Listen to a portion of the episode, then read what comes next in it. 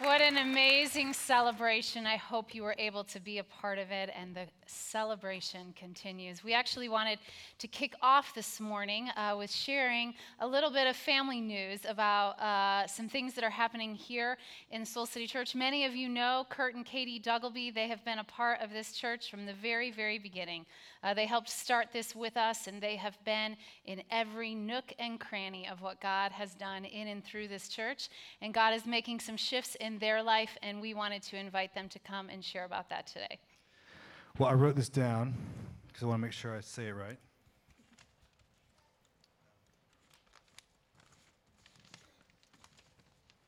But in the summer of 2009, a tweet caught Katie and my attention and we felt incredibly drawn to the vision that would eventually become Soul City Church. Never could we have imagined the friendships and the celebrations and the only God moments that have transpired here over the last eight years. They have been by far the most transformational leadership experiences of our life. About 18 months ago, Katie and I began wrestling with God about the growing desire in our hearts to move back to be with family in California and the flickering vision to lead a community of faith that was seeming to gain strength in our souls. And so, after months of prayer and fasting, listening to God and to each other, at the end of May, I began a conversation with Existence Church in San Diego about becoming its new lead pastor. As Katie and I listened to the Lord, we felt a whisper in our souls again, similar to the one that we'd felt in 2009, saying, There's something for you in this. And so in August, we informed Pastors Jeannie and Jarrett of our desires and the process that we were in with Existence Church. And after visiting the church in September, they offered me the position, and I decided to accept it as their new lead pastor. So at the end of this year, I'll be stepping out of my role here at Soul City, and Katie and I will be moving with our family, Selah and Layton, back to San Diego to start our next kingdom assignment. We wanted to tell you that the values that mark Soul City Church, like dependence and team, honesty, and leadership development, have marked us and shaped us. Kate and I have been given the tremendous gift over the last eight years of putting our hands to the plow with so many of you to build and to benefit from one of the greatest and healthiest churches that I know. And I'm kind of a church nerd. Uh, we have seen God do miracles here. We have seen God revive dead dreams and envision new ones here. We started our family here. And you all have become family to us. You have loved us carried us, encouraged us, healed us, and made us better because of who you are. And we are forever grateful for the opportunity to be part of Soul City Church. And to you too, Jeannie and Jarrett, your character, tenacious faith, relentless pursuit of people, and passion for excellence have made us more, made you more than just leaders to us, but friends and mentors and pastors. And pastors need pastors. So thank you for loving us. Thank you for being leaders worth following. And to you, Soul City, we love you. We ask that you would continue to be all of who you are, to love and to lead people into a transforming relationship with Jesus. That's the vision that started this place, and it's the vision that continues. We love you. We love you so much. Mm-hmm. We.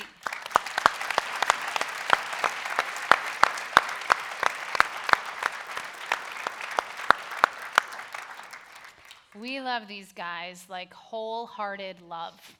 Um, the kind of love that it hurts. Mm-hmm.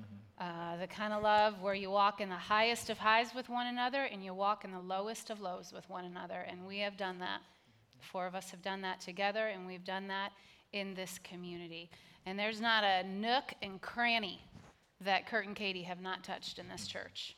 Those commitments that we just read to those families were written by Katie. They have, they have gone all in, they have leaned all in, and they have built and blessed this community. And we are so, so deeply, deeply grateful. And, uh, you know, we are happy that they get to go and be by their family in California. And we're sad that they don't get to be with this family here. And so this is both a great gift and it's also a loss. Mm-hmm. And so we get to learn how to celebrate mm-hmm. And to grieve. And while the mission of Soul City Church uh, that we all started together, and these two were the among the first to put their hands on the plow to say, We are all in and we are, we are about this mission. Uh, is leading people into a transforming relationship with Jesus. But the kind of unknown uh, mission that we don't really publicize is we just said in the very beginning if we could just be about helping people become who God created them to be, that would be enough for us. And these guys have become more and more of who God created them to be. And because of them, we have become more of who God created us to be. And so it is a joy to be able to send them off, even though we grieve, to send them off with love and to send them off with grace. And, and we're going to have lots of time over the coming month to celebrate them and, uh, you know, do our proper goodbyes and our crazy Soul City style of love and blessing because you can't leave this place without, without being deeply, deeply loved and marked by it and rethinking your decision on the way out, right? so we'll do that as well. Um, but we wanted to let you all know today. Yeah, and we know uh, that there has been a good bit of change around here. If you've been around Soul City for a while, you know that we're in a new season. This is a new season for us. This space is representative of some of the change that's going on uh, in our church. And for some folks, change can be very, very scary and very threatening. Um, Kurt and Katie had to really pray and weigh with God what would this change mean for us, for our family. Um, and, you know, for those of us who've been with God, I'm not sure where you're at in your spiritual journey, but if you've been walking with God for a little while, uh, you know that transformation doesn't happen without change. And that when God's on the move, change is not only evident, it's inevitable. And so for us, this really is, uh, it's, it's holding both things simultaneously. We celebrate and are excited for these guys to be uh, in California with their family. For years now, Kurt has worn flip flops in winter. And it just, as a, I don't know if it's a silent form of protest or just faithfully sowing a seed with God that one day he would be back. So we celebrate with them and we grieve too because we love them. I mean, there's just, as Jeannie already said, and I don't need to say again, from the very beginning, we met these two actually way before we started this church after a conference that Jeannie taught at. And we got to hear each other's hearts and pray for each other and talk about what would it be like one day if maybe we could work together. So we're so grateful. So grateful.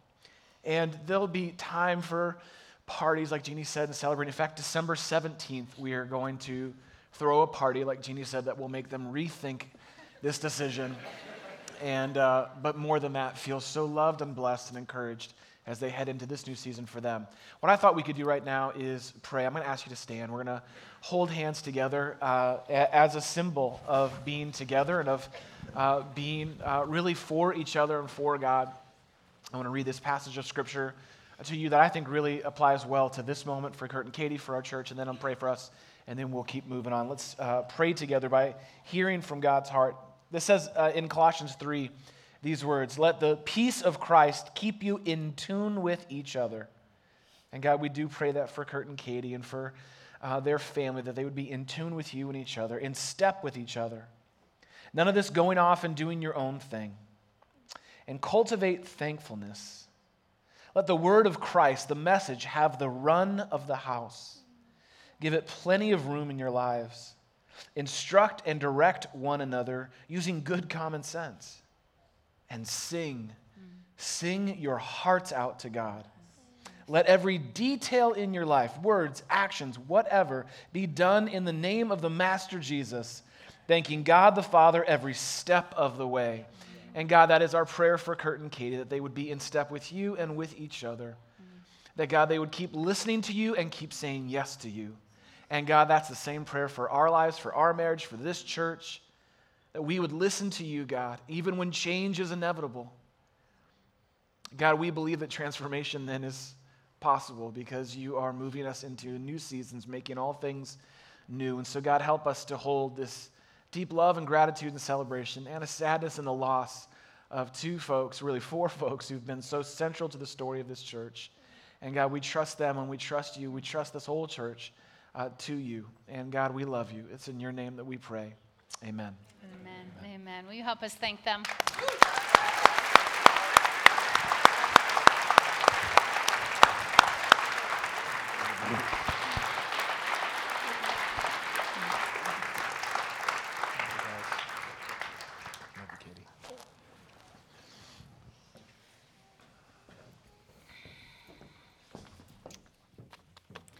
So I'm going to attempt to give a message now. Um, I appreciate my co pastor and love of my life believing in me to do this and scheduling me to do the sermon today. So thank you, Jarrett. Um, so, my hope and my prayer is that we are actually, when we walk out of these doors, we're not going to be the same church. That we would split ourselves today, November 19th, and we would see ourselves as who Soul City Church was before today and who Soul City Church is after today. So, my hope and my prayer is that you're with me. Are you with me today? Like an amen, hallelujah kind of with me? All right, good, good. You see, I am trusting God to take us to a whole new place today. My goal for today is that we would never worship the same again. That's my goal for today. That you and I would never worship God the same way again. And as we dive into this, I actually want you to turn to the person next to you and answer this question as we dive into God's word and we dive into the story of David today. I want you to answer this question What is something that you are passionate about? Okay? What's something that you are distinctly passionate about? You got about 30 seconds. Turn to the person next to you. Tell them something you are passionate about. All right. I love, I love that question about passion. In fact, whenever I'm meeting new people and I'm starting to get to know them, I love asking them that question What's something that you're passionate about? Because one of the things that's most fascinating to me is all of the different passions that people have.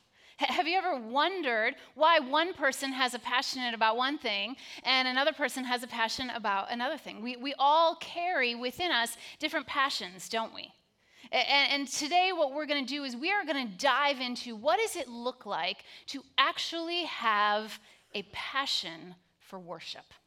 What would it look like in our lives if the root of who we are, if the core of who we are, if all of our other passions grew out of a passion for worship? So I want you to grab the Bible that's in the seat uh, that you're sitting in, it's underneath you. I want you to turn to 2 Samuel 6. We're going to continue on in the story of David. You can turn to page 244. And I want to give you a little bit of a recap uh, as to where we were last week. Uh, David, when, when we dove into the story last week, we saw David in a cave, didn't we? Remember, David was in a cave. He was being hunted down by King Saul, who had become this crazy and jealous king. And we saw David at a low point in his life, didn't we? He was at a, at a low point in his life. He was on the run. And I imagine David's future did not look bright to him. You know, when he was looking at his life and he was looking at his present moment and he kind of glanced out onto the horizon of his future, I imagine it did not look very bright to him. But what we see right in front of us, God is never limited to that view. You know, when what we see right in front of us, God is not limited to that view. God sees it all and uses it all. So God knew that David would not stay in a cave and that a crown was actually in his future. But while Saul was hunting David, the Philistine army continued to hunt Saul. And in one battle between the Philistines and Israel, the Philistines actually captured and killed all of Saul's sons. He had three sons, and the Philistines actually captured his sons, killed his sons, and wounded Saul critically. And between Saul's inner torment and the outer loss of this battle between the Philistines and the battle uh, and the loss of his sons, Saul actually took his own life. It was a tragic, tragic moment. Now, David, David didn't know about any of this. He, he wasn't there. Remember, he's still in a cave, right? And David didn't know that any of this occurred, and a messenger came and found him and told David that Saul was dead. And this is quite a moment, right? You, you got to imagine David here. He's now been on the run for years, right? His enemy that was hunting him down has now taken his own life.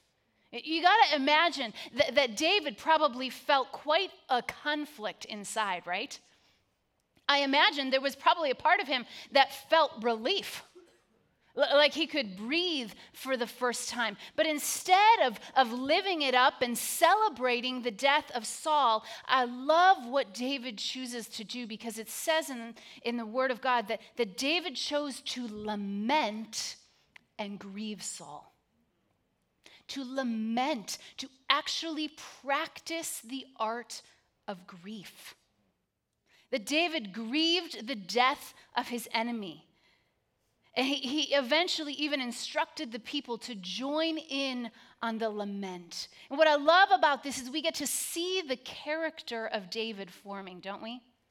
We see who David is. And, and over time, moving forward, David did eventually ascend into more authority and leadership. First, he becomes anointed king over Judah, and then he becomes king over Israel. And this man that once lived in caves is now wearing the most important crown in all the land. But what's most important to note about David's leadership ascent is that it actually began with a descent. David's life was not this slow and steady climb. In fact, it was the exact opposite. And those of us in positions of leadership, there is much for us to learn from David's descent into authority. You see, David's life shows us that great height without great depth is very dangerous. To ascend into great heart, great height, without great depth is actually very, very dangerous. And you know where David learned the great depth? It was in the cave. It was in the cave. And David was able to rise into healthy power and healthy authority and actually hold the mantle of leadership lightly because of the cave because of what God did in the cave. You see, shallow roots in leadership always give others the power to determine who we are as leaders. But deep roots that are most often grown and cultivated in caves is what allows God to grow our character as leaders. And I believe that that is why the people actually began to follow David, why the Bible describes David as a man after God's own heart. It was because David never sought the crown. David never sought the crown. David sought God. His passion was for God, and God gave him the crown. And you see that in, in a leader's life, don't you? You can tell what they're seeking. And David, he, he becomes this king over Israel. And in one of his most victorious moments as king, they finally defeat their enemy, the Philistines. And David takes back the city of Jerusalem. And as a part of his victory celebration, he decides that one of the things that he's going to do is he's going to bring the Ark of the Covenant back to God's city, back to Jerusalem. Now, the Ark of the Covenant was Israel's most sacred possession. How many of you remember Raiders of the Lost Ark? Remember Raiders of the Lost Ark? Okay, if you saw Raiders of the Lost Ark, then you have an understanding of the Ark of the Covenant. David's journey to get the Ark back was a little bit different than Indiana Jones, less snakes, thankfully. Uh, but essentially, David wanted to bring the Ark back because the Ark existed as this symbol of God's presence. It was this symbol for the people to remember what God had done, what God was doing, and what they could trust God to do in the future. It didn't have any special magical powers in it. The power was that it represented the presence of God. In fact, here's a picture of the ark so you can kind of see what it looked like. And, and, the ark was actually meant to be carried by these poles. So, so, men would come and they would lift up the ark and they would carry the ark by putting their shoulders underneath these poles. And in David's first attempt to actually bring the ark back to Jerusalem, they came and they chose to not use the poles and instead they put the ark kind of on an ox crate and it started to tip over, and a guy named Uzzah reached out and touched the ark and literally fell dead. And David was so overwhelmed in this moment that he called off the whole mission. He just said, I, I don't I, I don't know what to do. I, I, I don't want to move forward in any way, shape, or form. And we're going to leave the ark right where it's at. And there was this guy named Obed Edom, and David went to him and said, Hey, I, I know you don't really know me, but I'm the king of Israel, and I, I kind of need to leave something in your care here in your house, right? Like, you know, when you move and you don't have enough room on the truck, and you're like, Hey, can I just kind of store something in your basement, you know, or out in your garage, right? So, so David goes to uh, Obed and, and, he says, Listen, I, I, need to store something with you. Uh, it, it's the Ark of the Covenant covenant, um, can I just leave it here in your basement, kind of like right next to the ping pong table, right? You know, and you can kind of imagine him saying, be like, oh, and, and don't touch it. You touch it, you're going to die, right? So, so, so David leaves the Ark of the Covenant there, and this is where we pick up in the story today 2 Samuel 6 12. Now, King David was told that the Lord had blessed the household of Obed Edom and everything that he had because of the ark of God. So David decided to bring up the ark of God from the house of Obed Edom to the city of David with what? What does it say? With rejoicing. So David makes it clear how they're going to finally carry this ark from Obed Edom's home back to Jerusalem. That they are going to have this straight praise party the whole way. Now, the distance from where Obed Edom actually lived and Jerusalem was about five kilometers. So, anybody here ever run a 5K? Yeah, if you run a 5K, that's the distance. And David essentially says that entire distance, we're just going to have ourselves a party. That entire distance, when we carry this ark, it is going to be a praise party. We are going to be rejoicing. It goes on in verse 13, and it says, When those who were carrying the ark of the Lord had taken six steps, he sacrificed a bull and a fattened calf. So you got to picture this for a moment, right? They get six steps in right? One, two, three, four, five, six. There's six steps in, and he's like, let's party, right? You know, I mean, he's like, bring out the steaks, bring out the grill, pop the champagne. Where's the DJ, right? You know, and I mean, everybody's just kind of having a good time. They're partying, and they're like, I think we're supposed to do this, right? But we've only walked six steps. Like, there's not that much to celebrate here. It's not like we've been successful. The last guy died when touching it. You don't know what's going to happen in the next six steps. But David, David is all about the celebration. And what I love about this, I actually love that the Bible tells us that it's only six steps because so many of us, we wait till the end of the sentence to praise God. And we wait for a sentence that has exclamation marks in it. We wait for the end of the journey. We wait for the end of the trial to decide if we are actually going to give God glory or not. But David was only six steps in. He was only six steps in, and he decided to give God glory anyways. You know, some of you are only six steps in today. You're in what I call the murky middle. You're in the murky middle. And you are just kind of holding your breath and wondering if God is actually going to be faithful. And I wonder what it would look like if you would be willing to praise God even in the murky middle. Even when you don't know how the story is going to go. So David is only six steps in and he's throwing a party. And the party gets a little more intensified.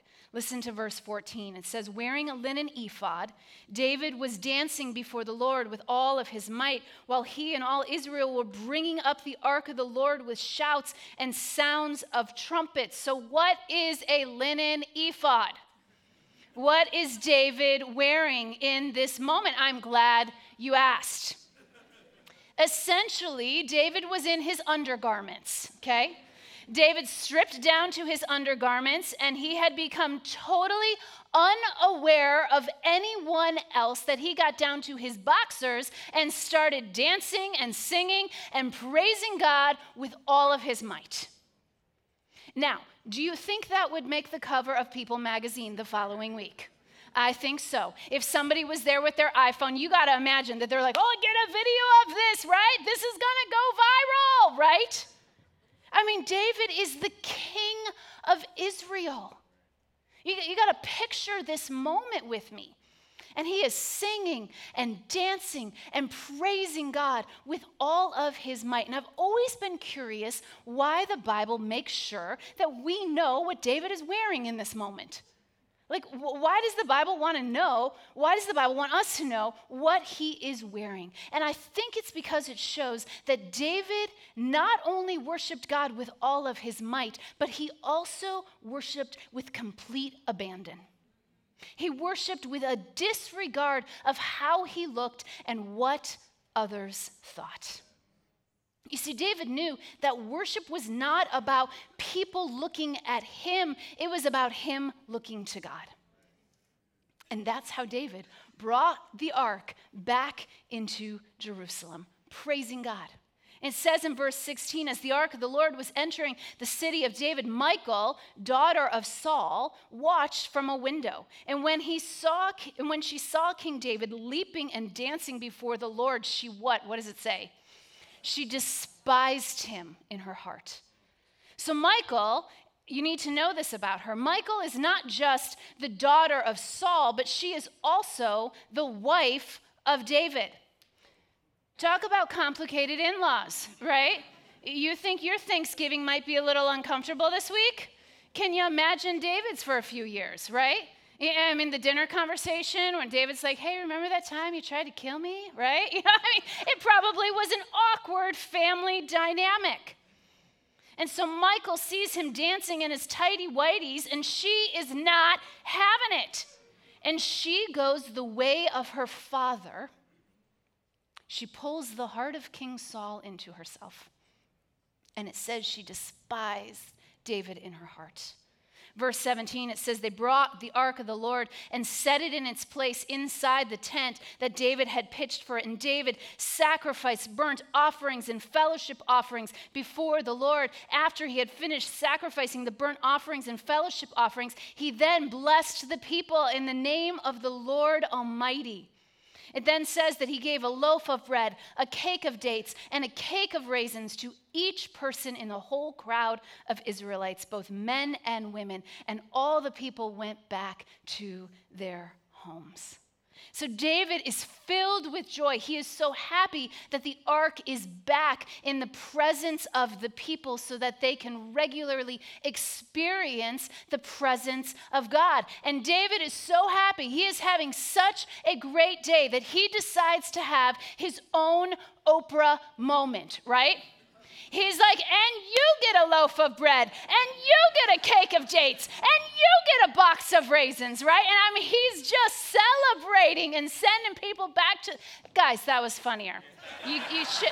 You owe me more than that. You owe me more in that moment, okay? So, so, he has his Oprah moment, you know, and they all go back to their houses. And David is having the day that he has always dreamed of having. He's out of the cave. He's the king of Israel. The ark is back in Jerusalem. He praised God the whole trip back. And then it says he goes home. Verse 20 When David returned home to bless his own household, Michal, daughter of Saul, came out to meet him and said, How the king of Israel has distinguished himself today, going around half naked in full view of the slave girls of his servants as any vulgar fellow would. Michal is not enjoying this moment. Clearly, she has some feelings about David's behavior. I love that the scriptures don't even refer to her as David's wife, they refer to her as daughter of Saul.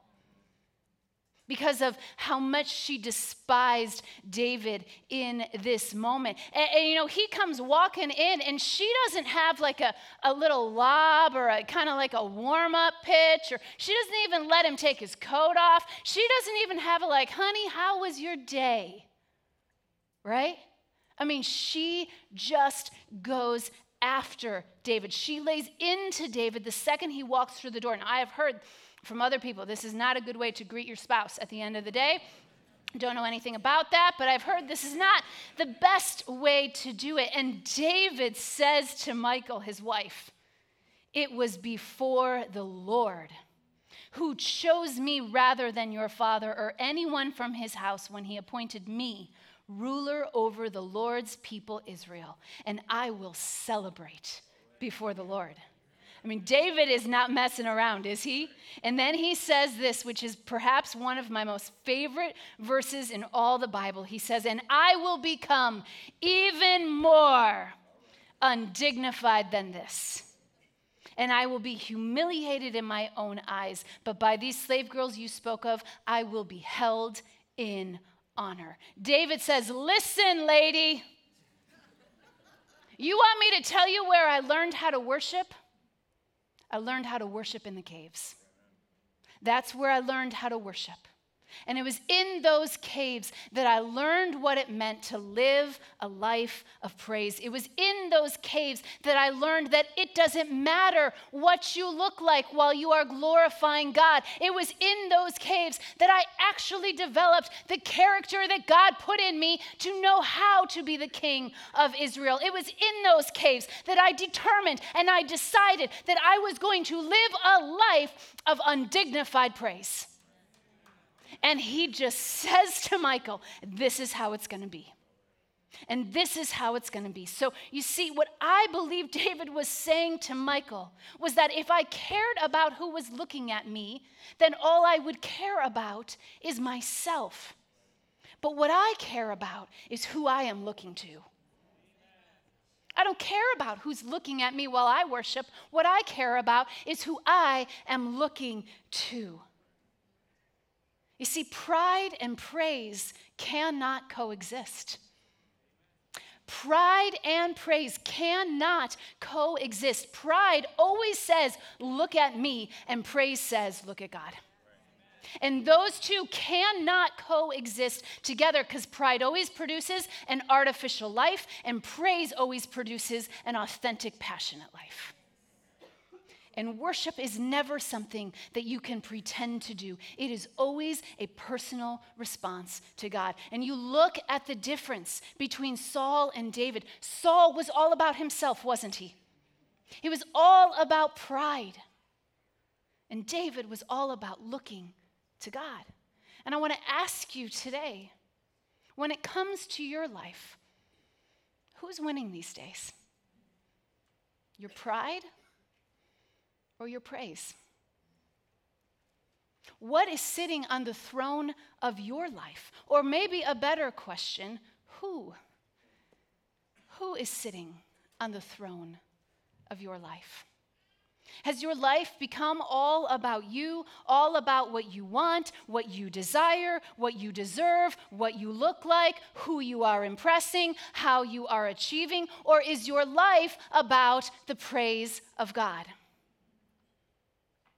And all you have to do to answer that question is to look at what is coming out of your life. Because our lives always reflect what we are internally devoted to. Our lives always reflect what we are internally devoted to. What matters most to you is what is coming out of you. Just look at your relationships for a moment. Just, look at that area of your life, the people that are most important to you. What would they say you value? Who would they say you value?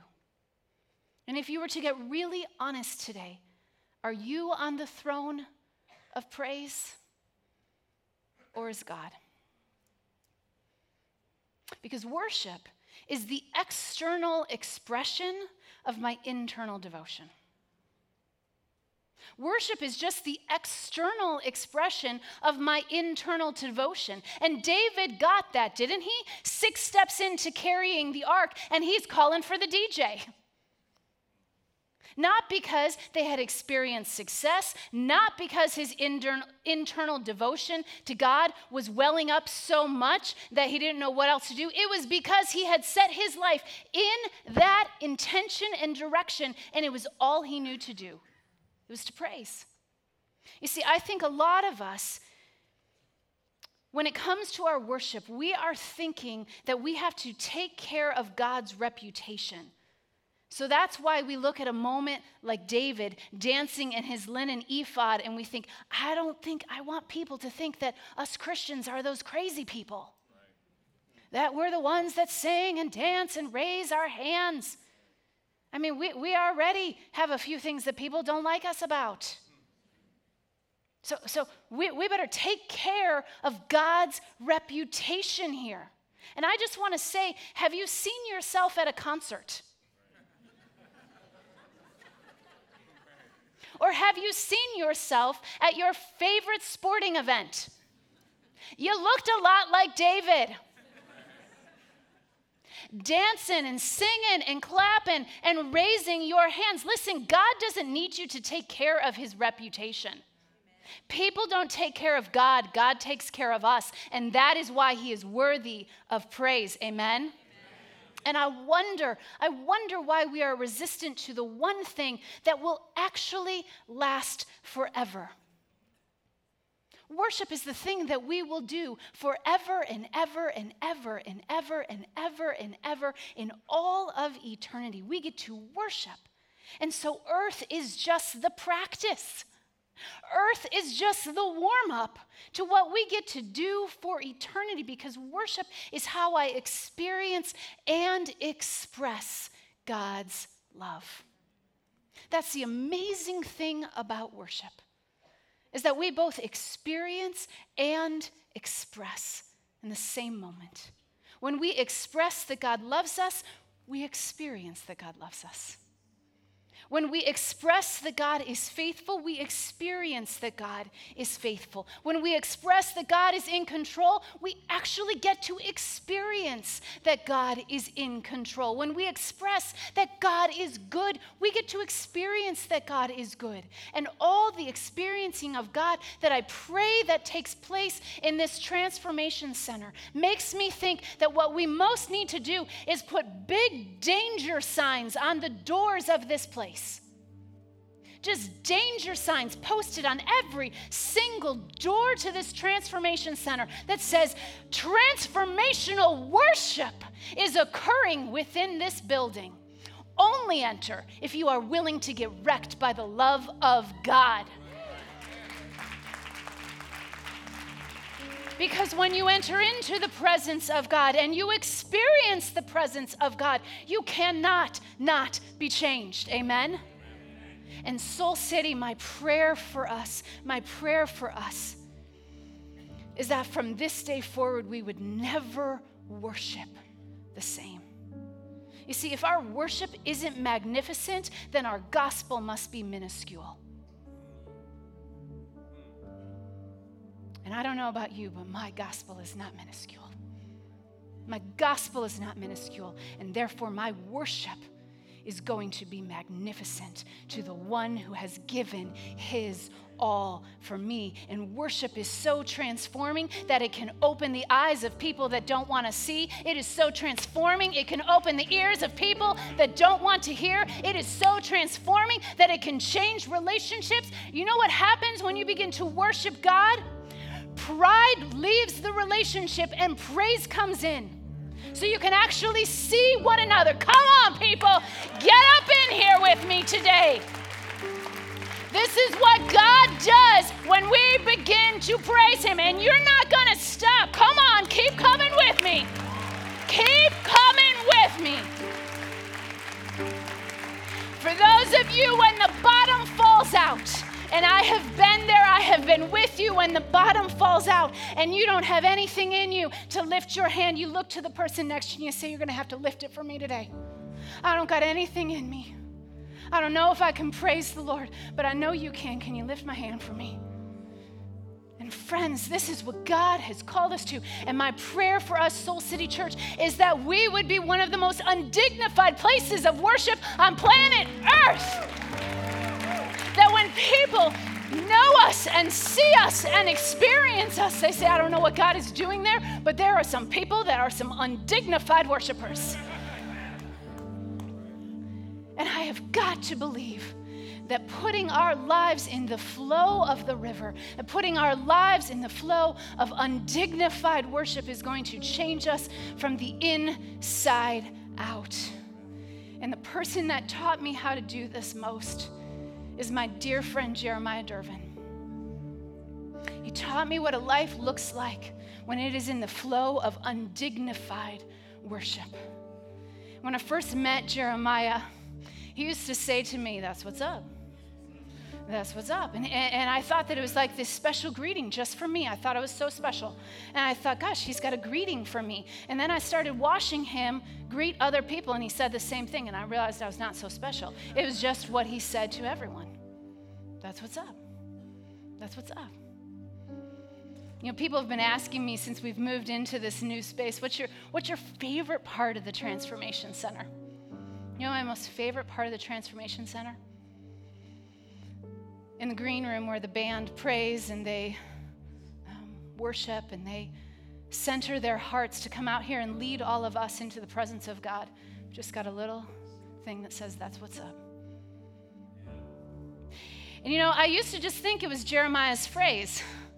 I used to just think it was his greeting. And then I started realizing more that he was actually teaching us every time he said, That's what's up. Because he was teaching us to look up. He was teaching us to lift our eyes. He was teaching us to put our being in direction, in intention of a life of praise, to rid pride from the equation and to put ourselves in the flow of praise. And he was saying, That's what's up, because that's where a life of worship grows, is when you look up. And so, Soul City, I want to invite us into the most undignified of worship today. No linen ephods, but I want to invite us into the most undignified worship. That you would set your heart's intention to glorify God and to praise God. You know, one of the, the ways that that has most shifted and transformed my life actually isn't even in singing, it's through giving as I have set my heart in the intention of generosity, God has actually grown me as a worshiper as I begin to see that everything that I have is from the Lord. And so I get to give that back to God in praise. So generosity has actually grown me as a worshiper. Giving back to God has grown me as a worshiper. And before we move into worship, we're going to do that. We always say this is a time of worship for us. So we're going to give back to God. And then we are going to move into a space of worship that I pray will be unlike any worship you have ever experienced, as if you are on heaven's shore in the presence of Jesus, praising his name. So, God, thank you what we see in the life of David. Thank you for what we see in the life of our brother Jeremiah, who taught us how to worship with our whole hearts. And Jesus, this is our prayer for Soul City Church. That we would become even more undignified in our praise. That we could not hold back all of our love and devotion because you have never held back on us. We love you and we praise you out of the fullness of who we are today. It is in the name of Jesus that I pray.